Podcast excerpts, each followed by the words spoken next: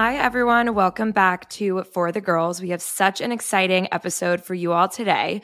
One thing we've been really fascinated by for years is what it actually takes to train and develop an F1 driver.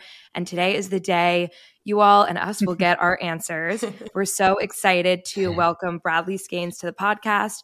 Bradley is a human performance coach. He was Max Verstappen's trainer for the past four years. So, Bradley helped Max and Red Bull to three consecutive World Drivers' Championships. This involved Bradley taking about 370 flights around the world while he traveled with Max and Red Bull on the road. Bradley also consults with the British gymnastics team and is a team member at Elite Formula and Physio and Training. So, welcome, Bradley. We're so excited to have you. Wow, that sounds uh, pretty cool hearing all that back. But yeah. thank you for having me, and uh, yeah, love uh, love the concept of what you, you guys are doing. So yeah, no, thank you for having me. We're so excited to chat. We're going to dive into all your background, but first, we want to hear what was your day in the life like as Max's trainer while you on the while while you were on the road for a Grand Prix? I mean, I'm, I imagine there's not a typical day, but if you had to kind of describe one, would love to hear that. Yeah, you're right. There isn't really a typical day um, because you go through different phases in the week, whereas we might be at home in Monaco or we might be on the road for, for a Grand Prix weekend. So, um, with a Grand Prix weekend, the days are then very different. So Thursday, Friday, Saturday, Sunday are completely different. Also, um, if you if you think of a day in the life, so um, I guess we, we would arrive at um, the, the track on Thursday, and, and for me that would be a setup day. So you know, I'd set up all the kit, um, set up our, our space, our room, area in the garage, uh, liaise with all the members of the team, so catering staff, make sure all the food is um, locked in, kind of our meal plan for, for the entire weekend with timings and, and so on and so forth. Um, uh, chat with the engineers, the mechanics, just kind of make sure everything is uh, um, ready to go from from our side, um, and then we kind of get into the the sort of the real weekend as such, the sort of Friday, Saturday, Sunday when we when we hit track. Um, and I guess the, the key components that are within each weekend, um, uh, you know, I'd drive Max into the track. We'd arrive. We would have our, our first meal, breakfast, or depending on whatever time zone yeah. or time time we're racing, it might be a lunch. Um, we'd probably do um, maybe a short period of physio work, depending on you know how he's feeling in that moment, whether he's any aches, pains, niggles, areas of tightness. Sometimes we wouldn't wouldn't do that at all. Um, and then it'd be a case of he'd go off and do his media marketing stuff or his engineering stuff, and I'd prepare um, all the kit and the warm up kit um, ready to go for um, for first session. Um, then we'd warm up, and, and, then I'd be in the garage for for the session. Um, and then in between, it's all about kind of rehydrate and get some nutrition in, maybe a protein shake, maybe some food, again, depending on timings of, of where we are. Um, and then kind of repeat for, for session two and, and, and also for qualifying and, and the race. Um, so, so yeah, it's, um, I, I think the race weekends are a bit more of like the, the simple stuff when it comes to kind of the performance coaches arena. It's more about being you know, really good logistically and, and kind of having that the the systems in place right. to, to do it to do yeah. everything um, everything the same each weekend for, yeah. for 23 race weekends. Yeah, sounds like you really had a good system on lock. And I think one thing that you always think about with F1 is that there's so much more beyond just the traditional like conditioning, cardiovascular strength. You have to think about jet lag, extreme heat, like extreme neck strength, all of those different things. So to you, what are some of the really non traditional aspects of training an F1 driver? Yeah, for sure. I think um, I think the biggest non traditional thing for training F1 driver is it's unique that you have to train everywhere. Um, oh yeah. it's you know you, you have to train your, your lower limb because you've got forces on the brake pedal up to you know 100 kilos um, particularly coming into into monza wow. um, you have to train the upper body now the upper body is probably the least because you've got power steering on the car, but you still need to be able to tolerate, you know, bumps and, and, and the G forces through through the car. Uh, you train your core. Um, again, you're pretty well strapped in, but the core underpins the rest of your movement from from the arms and, and also the neck. Um, and then you have to train the neck. So there's not an area of strength that you you don't do um, on on the body. Then you have to be cardiovascular fit. Uh, on top of that, then you have to be uh, able to take high intensities because during the start and during overtakes, you can reach 90% of your, your maximal heart rate. So wow. not only do they have wow. to do, yeah, exactly. So not only do they have to do long duration cardio, um, which they can burn, you know, same calories as a, a half marathon runner, they then need to be able to tolerate, you know, the sort of thing that a sprinter would do, you know, if Oh, you're overtaking your- and your heart rate's going up that, that high. Um, and then you chuck in your your jet lag and your heat training for, for certain races. So I think that in itself is is the most unique thing. Um, I think the toughest thing to to do is to prepare for the heat, um, just because it is extreme. Like it really is. We're talking like fifty degrees Celsius plus in in the cockpit. Um, and at races like Miami and Singapore, you know, you can't sweat that out because it's so humid as well. So it adds a, a different component Mm. um, to it. Like, the drivers can't cool themselves. They have a number of different microclimates because of the, the suit being fire retardant as well. Um, Gosh, Singapore it's just looks so so brutal this year. Yeah, yeah, there was uh, it was it was tough, and they got lucky this year with Miami because it was a bit cooler and, and not as humid. Mhm. But um, you know, you talk to Max and some of the other drivers. First year of Miami is the toughest race they've ever done um, Wow. in terms of the, the physicality because you had the same humidity as Singapore, so we're talking like eighty percent um, humidity. But in Singapore, we race in the evening at night, so yes, it's warm, but you haven't got the sun. Whereas in Miami, we raced at three thirty p.m. Miami Mm. time, so you didn't. You not only had the heat, the humidity, but you had a third um, uh, way of heating the driver because of the solar heat um, from from the sun as well. So that was um, that's pretty nuts. Even just being a spectator in Miami is so so warm. You can see people getting Yeah. sunburned all over the place this year, and I can't imagine adding that to having a race suit on, being in the car, doing cardio. It's it's crazy, but clearly you did a good job because Max seemed to handle Singapore quite well, given Yeah, Seem to we had- handle everything quite well. yeah, yeah.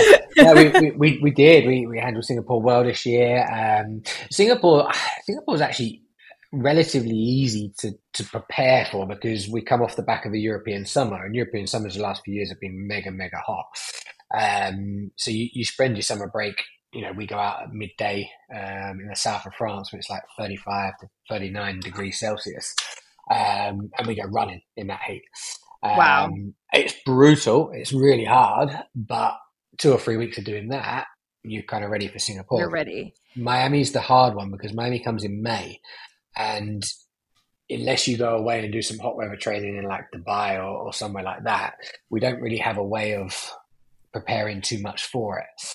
Um, we just have to, you know, push the extreme of the training a little bit. Um, so yeah, that, that for me is the, the the toughest I think to prepare for. So when you were saying summer break training, does that mean even when Max is on vacation, you would have to be with him so that he could be working out, staying on schedule, and everything? Yeah, so so what we do is um, F1 shutdown starts a week after um, it's, Bel- it's Belgium this year and, and, and was last year. So final race before summer break is Belgium. F1 shutdown comes in a week after, and then there's two weeks where F1 is is completely off, and that means for staff back at the factory they can't work at all. The servers literally get turned off. Um, for us, we immediately after that race, so from Sunday after Belgium, it always used to be Hungary, um, we're off for two weeks. So we go away, Max goes on his holiday, I go on my holiday, and we have two weeks. And then we come back for a 10 day training camp before we go to Holland or Monza, whatever it was. Um, so yeah, we, we don't take the full time, but we get uh, we still get two weeks just to to, to rest and um, take a bit of a break.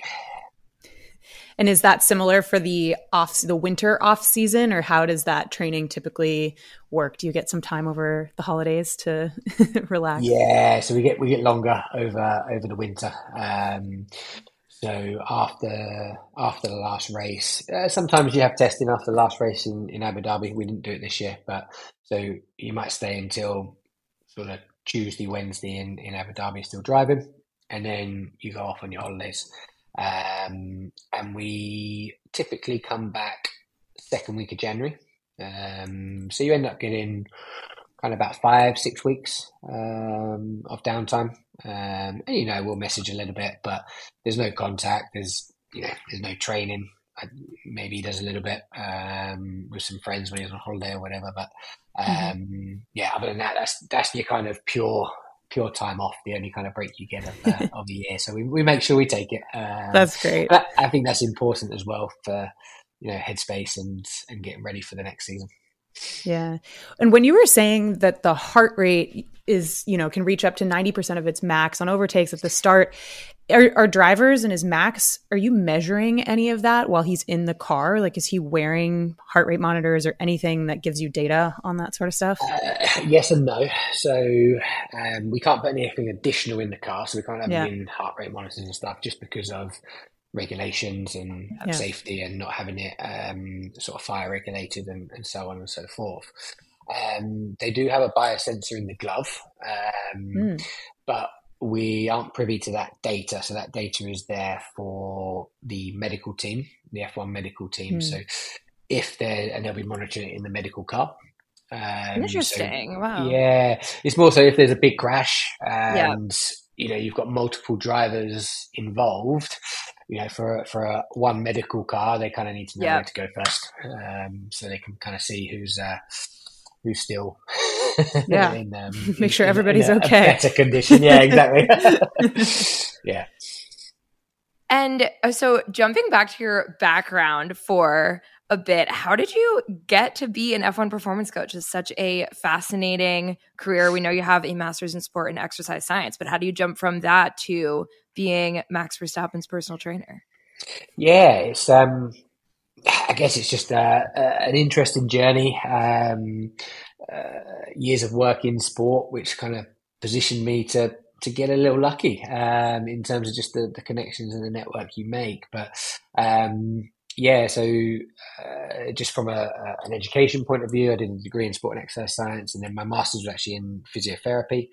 Um, and I did another master's in advanced physiotherapy after that and some strength and conditioning qualifications. Um, but I worked for years as a physio, um, working through um, the UK health system and then into private practice in sport. Um, worked in professional football, worked with Team GB, so the Olympic team, uh, basketball, mm-hmm. um, and then moved from basketball to gymnastics. Um, was lucky enough to be involved with some athletes that won gold um, uh, wow. Olympics, um, which kind of put me on the map in kind of private practice physio. So I was working at a, a very good private practice performance centre on Harley Street, which is the biggest medical kind of street in London. Mm. and from there, you just you, you, get to know a few people. Um, you mix in the same sort of elite sport um, circles and yeah, my name came up in in conjunction with you know someone who might be good because what they were looking for at the time was someone that was dual qualified. So they were a physiotherapist, physical therapist um, for for the US, and um, uh, someone who was also a strength conditioning coach because they needed that kind of buy um, that dual role. Um, so my name came up, and um, yeah, I guess the, the rest is history. Um, I met with a few people, and then went over to meet Max in Barcelona in 2019. Um, he was there testing some GT Cup cars with his with his family just uh, about a week after the season had finished. Spent a few hours with him there, and um, can't keep we... him out of the car off the track. no, absolutely yeah, not. Absolutely not. But, um, but, yeah, we, we hit it off straight away, and um, um, yeah, as I said, the the rest is history. Yeah. So let's talk about Max. I mean, we all know he is one of the most talented F1 drivers in history. What makes Max so successful and I guess the Red Bull organization overall from your perspective? Like is there an X factor with him and did you see that when you first met him? Yeah, I think so. Um, I, I, mean, I wasn't, I was never really into F1 and, um, you know, cars and, and stuff in general, but I think having been around athletes and elite performers for a long time, you, you get a feel for someone in the, you know, the, way they hold themselves, the way they talk. Um, you know, there was there was certainly a, a destined to, to to you know be one of the greats. what cuts him above the rest? I think a couple of things. I mean, you can talk about kind of performance aspects, but I think just a couple of things generally.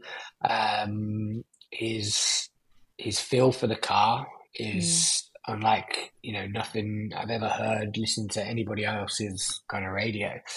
Um, and I haven't been privy to you know some of the other what I'd consider elite elite elite drivers in in Formula One. So out of the twenty there, but um, yeah, his his feel for the car and the feedback is is tremendous. And I listened to stories from him and his and his father, and you know he talks about how his father would send him out in a go kart, and he would have changed something on the go kart, and Max would have to tell him what it kind of changed when he came back in.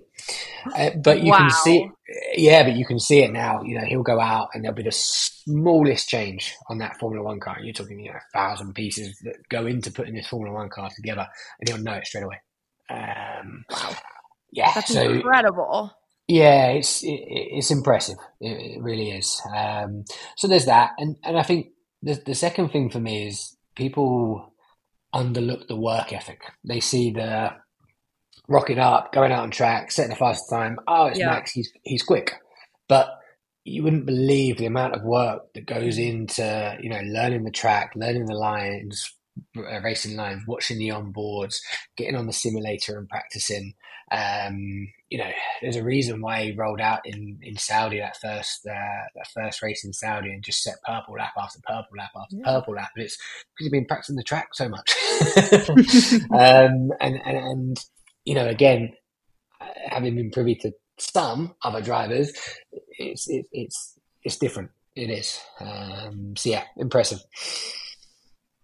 Definitely, I'm a huge Max fan, so I love hearing all of this, and I think you can definitely see the work ethic at Red Bull also generally as an organization. I think Christian Horner was just talking about this about how kind of everyone has like a can do mentality at Red Bull and nothing is impossible. And you can clearly see that being executed, which is amazing. So, when you were talking about the day to day showing up to a race weekend, some of the warm ups, the food, what is kind of a standard driver meal plan or workout for the race weekend? Because they have to do kind of reaction warm ups, and then presumably you want them kind of eating consistent food no matter where they are. Yeah, we pretty much follow a, a very similar meal plan for 23 race weekends of uh, of the year.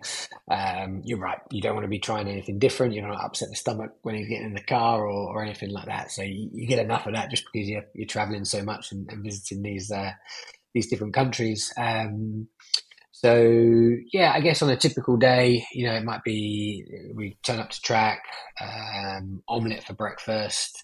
Um, we kind of pre um, pre hydrating, preloading electrolytes throughout the weekend, um, and then say it's a Friday, for example, you hit session one. In between session one and two, you're probably having um, some sort of recovery shake, which is high on protein, high on carbohydrates. Um, then you're into session two, and um, post session two, you'll have a you know again a high carb, high um, protein meal to to help recovery. So it's um you know, it's not groundbreaking stuff. That meal might be, you know, some chicken, some rice, and some broccoli, and, and mm. a bit of sauce on, on, on, top. It's, um, you know, just making sure that it's it's well balanced. It's good food. Um, they're used to that food, and you're getting the right kind of um, carbohydrates and protein to give enough energy and enough recovery, but also that you're not overeating and filling them up so that they're overweight on the mm. scales for the for the engineers and, and, and the lap time. That's hilarious. You know what we love about our Tecovas cowboy boots? You can wear them all year round and for literally any occasion. Of course, you can wear them at the rodeo or at the ranch, but since we're in New York City, we've been getting creative. I even wore mine with a polka dot dress and tights to Sarah's birthday party at a fun, trendy bar in New York City. Tecovas is Western to their core, and they believe in Western for all, handmaking their boots from the most premium leathers. And if you can't make it to a store, visit tecovas.com. That's T E C O V A S.com and point your toes west And as a special bonus for you, Tecovas is throwing in a free trucker hat or ball cap worth $30 for all online orders over 100. Just use code F1 at checkout. Again, for a limited time, just enter code F1 at checkout to add a free logo hat to your order as a one-time gift from Tecovas, only at tecovas.com. So we have talked a lot about the physical aspects of it, which I know there are many, many of those, but especially in F1, like you said, 23 race weekends, you're traveling all the time across the globe. I'm sure mental plays such a big role in that and kind of sports psychology, mental health overall. How do you think about that when training someone like Max and, you know, having to move around yourself throughout the, the, the year? Yeah, I think um, I think having a good plan in place first and foremost is important. So we kind of plan out the year in advance. Um, we split it into into four. So you kind of have the first quarter of the season, second quarter, summer break, third quarter, and, and then finally the fourth quarter and, and, and your off season. Um, first quarter mainly being mostly kind of pre-season and stuff. And then within those kind of four blocks, you're trying to look to um, already kind of plan that bit of rest time. So mid-season, we'll also kind of take a week off from from training and and um, just to, you know spend a bit of time apart or, or give some headspace or just give the body to uh, some time to relax uh, as well. And I think that's important. You know, every sort of five six races to to do to step away from it a little bit, um, a little bit there. So planning it out, um, you obviously have your kind of your goal setting um, that you do as well in terms, and we make sure at each one of those kind of four quarters also uh, marries up with um, with that, um, and then it, from there on, you kind of know what to expect after that. So you, you look after if you look after everything else, then that kind of mental well-being will, will be looked after. Mm. So if you've got a good physical fitness, that will underpin, you know, a good mental health there. Um, if you've got those rest breaks and those periods away from F1 and training um, included, then that's going to look after your mental health as well because that gives you a bit of time to spend with friends, family, catch up with with them, which is which is really important. Um, and I'm sure we'll come to that, but you know, a lot of people in F1 spend a lot of time away from from family and friends, and they yeah. miss out on a lot of you know key moments in in life because they're working the weekends. And yeah, it's it's true of most sports, and and we do it because we love it. But there is that aspect uh, aspect to it as well. So it's important to make sure you find that that downtime. Um, and then yeah, just you know, it's it's a reason why I had a job and why 20 other performance coaches have a job. We are there on a race weekend to create the optimal environment for that driver to flourish and, and do his thing. And that's how I always kind of describe my role, actually. You know, I'm there to do everything so Max can just concentrate on racing. Um, and if that means, you know, sorting the meals or doing the laundry or, you know, moving a, a bit of media marketing around or just simple, simple tasks, that's, you know, it's not. You know, make a huge difference. Yeah, exactly. I, I think what I'm trying to say is, you know, people look at the kind of mental side of things. Oh, do you sit down? Do you go through imagery? Imagery? Do you do visualization? Do you do all of this? Well, actually, no. Just doing simple stuff like that creates the mental space for mm. an elite athlete to do their thing. Um, and of course, if there was things like that was needed, we can we can lean on that. Um, but a lot of those other stuff go go very much unlooked in terms of that mental uh, mental well being, and, and that can be the important thing.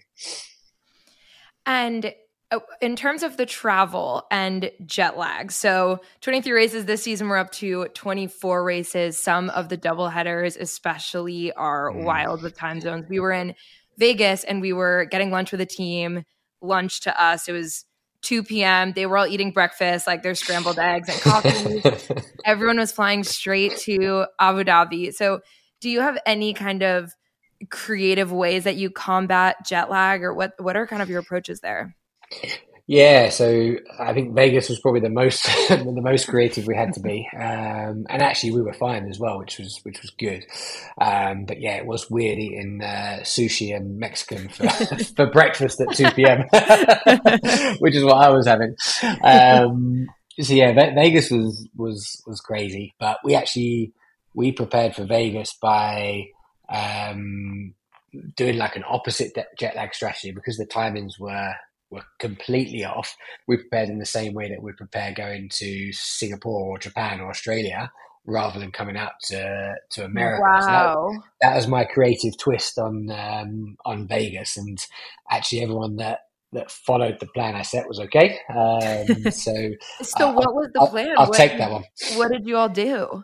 So normally, um, so there's a couple of key determinants to, to prepare for jet lag. You've got your light exposure, um, which is the key determinant for shifting circadian rhythm, and you've got the the timings that you sleep, um, which actually for me matters probably even more.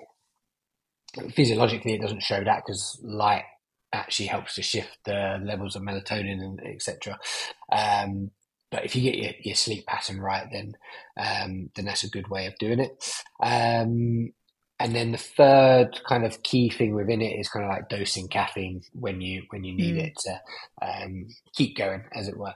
Um, so for Vegas, so going to America on a normal time, you would coming from the UK, you would start by three or four days before, getting up a bit later and going to bed a little bit later. So my normal get up time is 5 a.m. So coming to America four days before, I'd just get up at, uh, if I could, get up at 6 a.m. and go to bed an hour later. And then the next day, get up at 7 a.m., go to bed an hour, hour later even still, and keep shifting that way.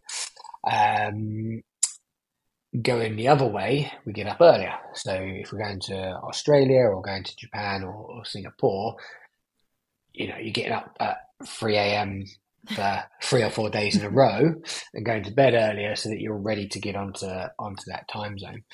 Um, but for Vegas, we did it that way. So we started to get up uh, get up earlier um, so that we, uh, we we were on the times that we raced as opposed to American time. Yeah. Um, it required adjustment from Americans as well. I, like I felt jet lag yeah. just being going to a night race, which was crazy. I think everybody, eh, but it wasn't just a night race, was it? It was like an early morning race. yeah, exactly. Know? People getting at like five a.m., six a.m. It was yeah. it was crazy, especially that first night, which was not foreseen by anybody. no, and and that. To be fair, that could have been very dangerous. You know, yeah. seeing Max, seeing Checo, they were going out into that session. They were tired. Um, you know, they slept like an hour, two hours before even going out because it was like, you know, we're not getting a decision. Go spend some time on your own. I come and wake you up when uh, when when we're ready to go. Um, but even like, the team were were done for. Um, yeah. So yeah, for me, it probably wasn't the correct decision to to hang it out there. I, you know, yeah. you get it from the, the money point of view and the spectacle, spectacle yeah. point of view. But if something had happened in that second session, um, that'd have been on them. Totally. And so we know Max has spoken pretty publicly about how unsustainable this calendar is, increasing the races. What are your thoughts on that, especially from a performance coach perspective? It is, you know, I think I, I sit in a, a, a very good, good, moment to comment on that because 24 races is, is unsustainable. Um, a lot of teams now are starting to rotate staff. Um, mm-hmm. Red Bull, I don't really moment, see how else you can do it. But yeah, the drivers and yeah. performance coaches can't rotate. Yeah, well, some some uh, obviously drivers can't, but you know some performance coaches do split the role. Um, that's not for everyone. Um, you know, both me and Max explored it for a couple of minutes, but we're very all in people, so it would never work for never work for us, um, which is you know absolutely fine. Um, but yeah, uh, but you, I think you you're then only going to see maybe a deficit of performance. You know, you think of how well that Red Bull team works and how well oiled it is. You start rotating staff in and out, mm-hmm. and they you know race on, race off, or a couple of races on, a couple of races off, um, it, the the connection and the the fluidity wouldn't maybe not be there. Um, yeah, no, it is. Um, it, it is. It is a tough one. Yeah. And when you think of kind of training an F1 driver, are there any misconceptions or things that you have to kind of correct people on when they when they hear what you do or think about what goes into training an F1 driver? We talked about how it's so much more physically demanding than a lot of people realize.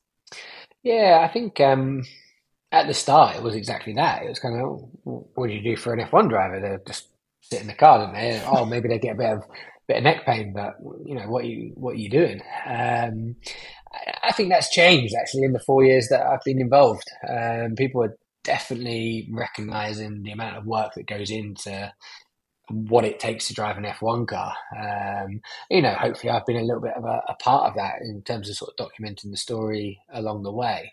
Um, obviously, Netflix helps with that as well because that often shows how the drivers train and, and gives a, a, reason as to why. Um, so yeah, when I started, it was you know the misconception that you know they're just driving a car. It's, they're fine.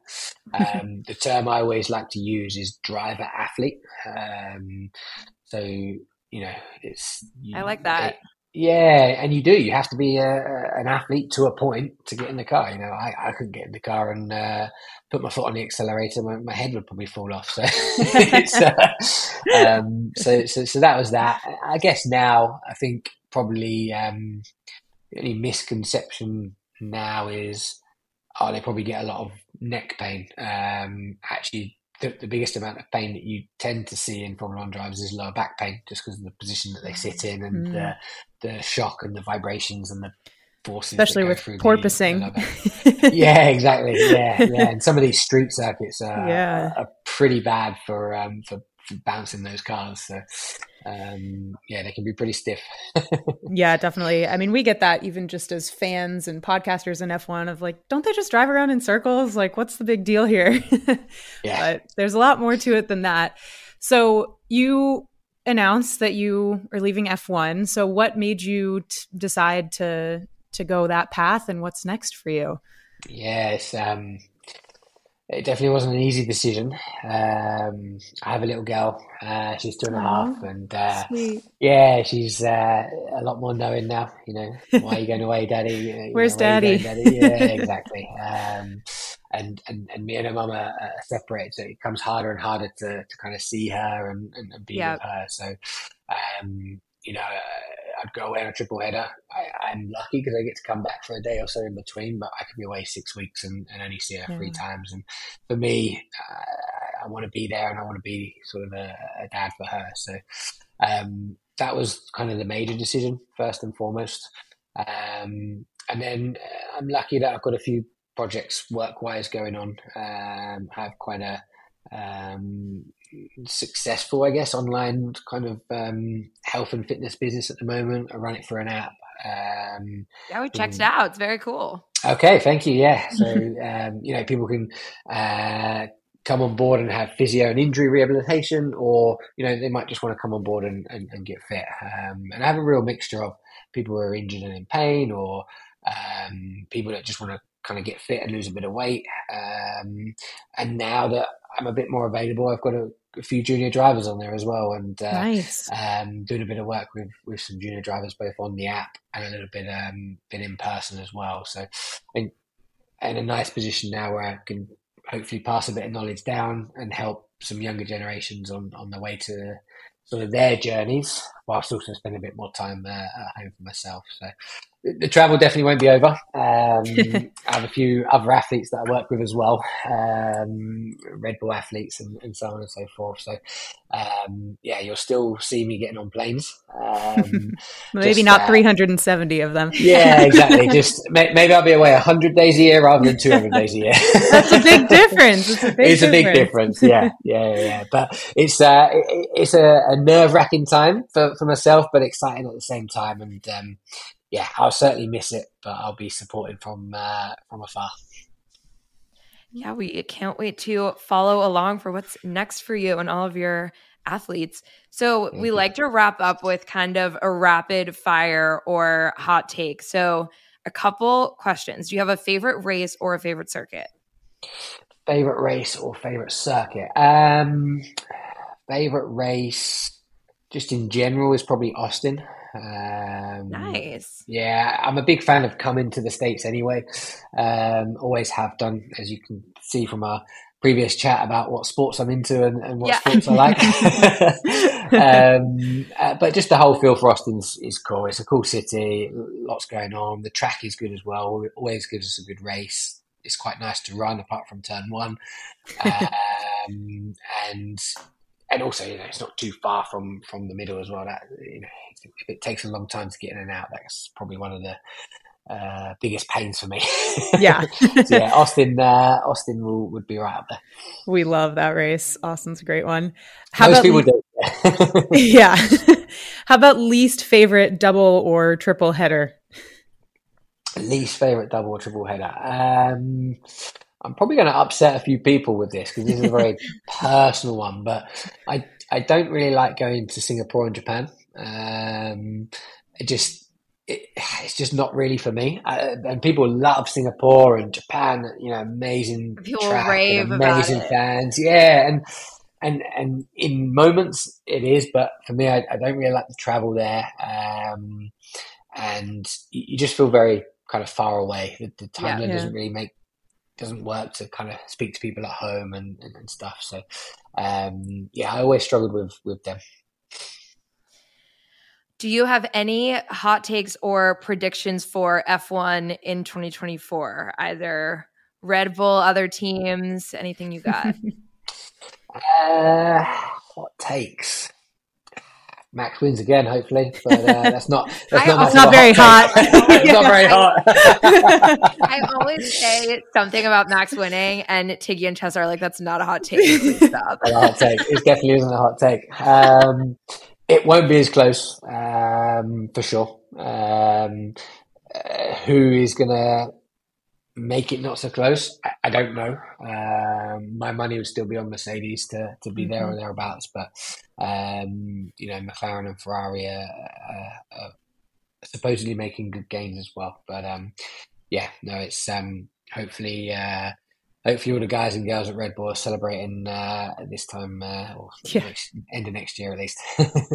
exactly, or sooner because this year they you guys won like halfway through the season almost. Very true. Yeah, I'll take that as well.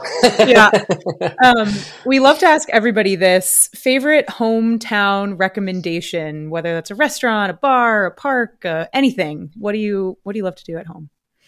What do I love to do at home? Um, Oh, good question. Uh, I live. I'm like a 30 minute train ride to central London, so nice. Um, I like just to, to go into town. Um, you know, walk around the streets of London, just stop off in, you know, it doesn't even matter what restaurant, you know, nice little side street restaurant, mm-hmm. um, spend a bit of time in a, in a London pub, um, you know, really chilled and just, you know, spend that with sort of friends and family. So, um, yeah, I think I'm always the same. Every city I go, it could be New York, it could be London, wherever.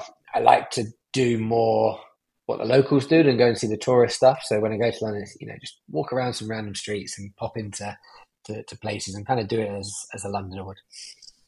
Well, you have to let us know if you're ever in New York, and we can definitely show you some non-tourist activities. Sounds good to me. I will. Awesome. So I think that wraps it up. I guess maybe one last question is do you have any ex favorite exercises or, you know, specific uh, workouts that you would recommend someone do to train like an F1 driver? I know you focus on that a bit with your kind of uh, company right now, but what would you, any specific exercises? Yeah, sure. So, um, funny you should say that. I do have a standalone uh, three month program on uh, on my website, which is kind of mimics how an F1 driver would uh, would train. Ooh, um, so that's cool. But I think if, if you really want to give it a go, um, try some neck planks. Um, oh God! So where, where your head, that sounds scary. I don't know how you actually do it. So well, there's two ways. The, the, one to try, which you know is not going to hurt your neck straight away, is to lean the back of your head on a on a chair or um, or a sofa, and then come up onto onto your legs. So, um, you're a bit stronger going backwards than you are to the side, so that one won't hurt you uh, hurt you too much. But I remember um, first year I, I was filmed some videos of me doing a, a, side neck plank, and I lasted like three seconds or something. I had neck pain for about a week after. So do be do be careful, whoever's listening to this. don't try this at home, kids. Yeah, how don't long, try this at how home. long can Max hold a neck plank? Depends on the um, time of the season. You know, if we come into the first week of pre-season, then it's going to be a lot shorter. But come the end of the season, you can uh, go into extension, sit there for you know easily a minute. Wow. We, we wouldn't test any longer than that. So. well, Bradley, thank you so much. This has been an amazing conversation. We learned a ton, and we are wishing you, you all the best for your next steps. Uh, thank you for having me. It's uh, been a really nice chat. Awesome.